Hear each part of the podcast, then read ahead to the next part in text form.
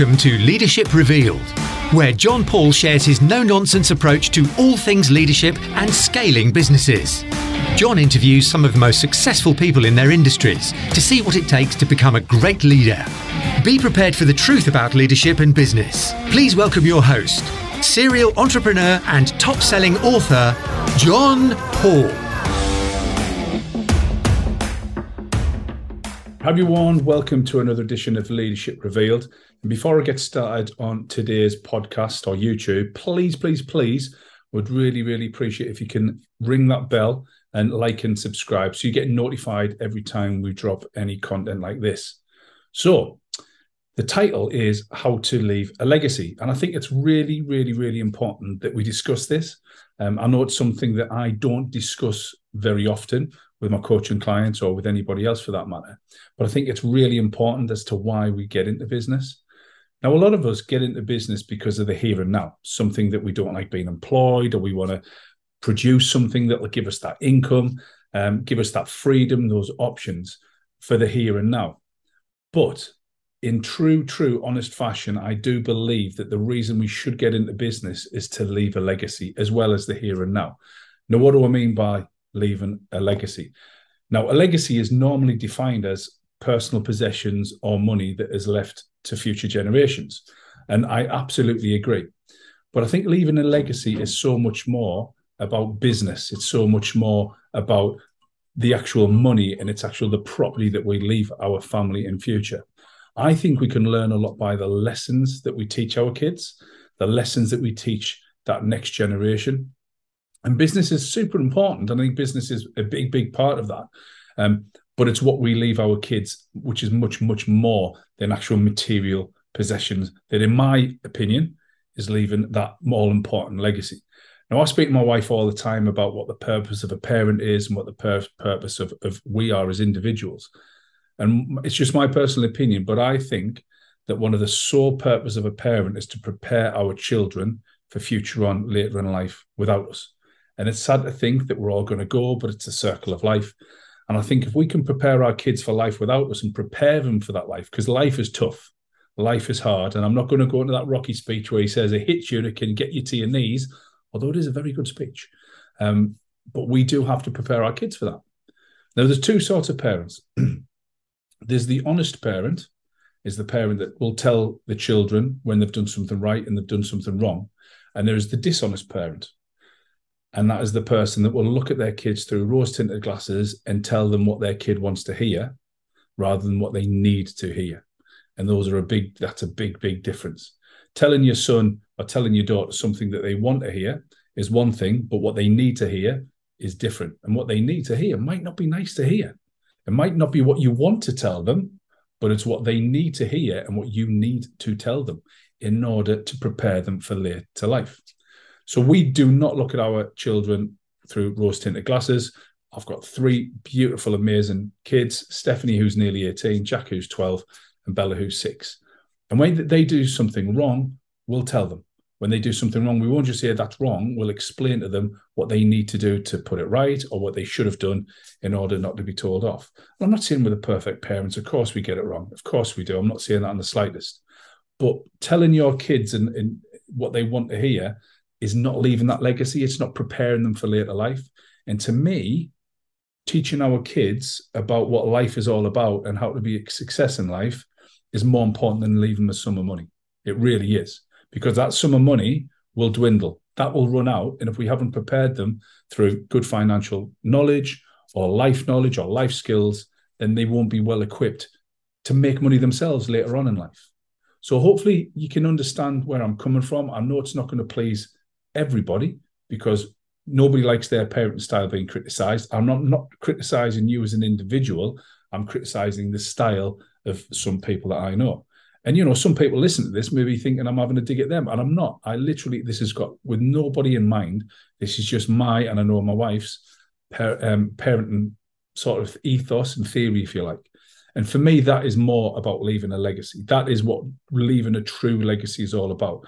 I would rather leave my kids nothing, but have them prepped enough in life so that they can go and make their own career. They can forge their own path in life than leaving a ton of money for them and not preparing them for life itself.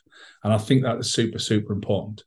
I think part of being a, leaving a good legacy is being there for for your family because if you're there for your family then hopefully your kids will see that and then that's the parenting skill that they will take from you and they will have that and, and you know instill that into their kids and therefore it will sort of cascade down through the generations of the generations there's a guy I love listening to called Ben Shapiro. He's like an American free thinker. He's a bit like a Jordan Peterson. And he talks about how in certain neighborhoods where there's a lot of crime, there's three things that if these three things happen, you are pretty much guaranteed not to be in poverty. And one of them is finish high school, don't have kids before you get married. But the third thing is having a father figure in your life. And there are certain types of neighborhood, certain types of class where the father isn't in the, the children's lives. And that is pretty much guaranteed that that child will grow up and not you know perform not behave not how you would want that person to to be. Um, and that's the same with our kids. If we don't give our children the love the care the attention the financial knowledge responsibility ownership accountability all those really really good things if we don't teach them about that the difference between right and wrong and we just try and be their friend not their parent then is it a wonder that they're not going to be able to stand on their own two feet we've all seen, and we probably all know, our friends or parents' friends or somebody in our lives where they haven't been present for their children's life effectively. And what they try and do is they try and buy their love and affection. They try and be there by giving them money, saying what they want to hear, not what they need to hear.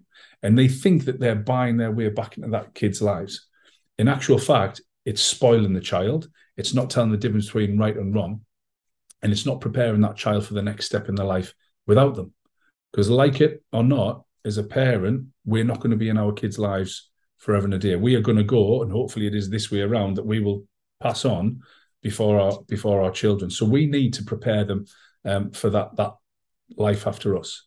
Um, showing them integrity, the difference between right and wrong, showing them the character of a person, man or woman. I think that's massively important one of the greatest lessons I ever got from my dad. My dad's been gone 20 years now, but one of the greatest lessons I ever got was believe it or not, we were playing snooker.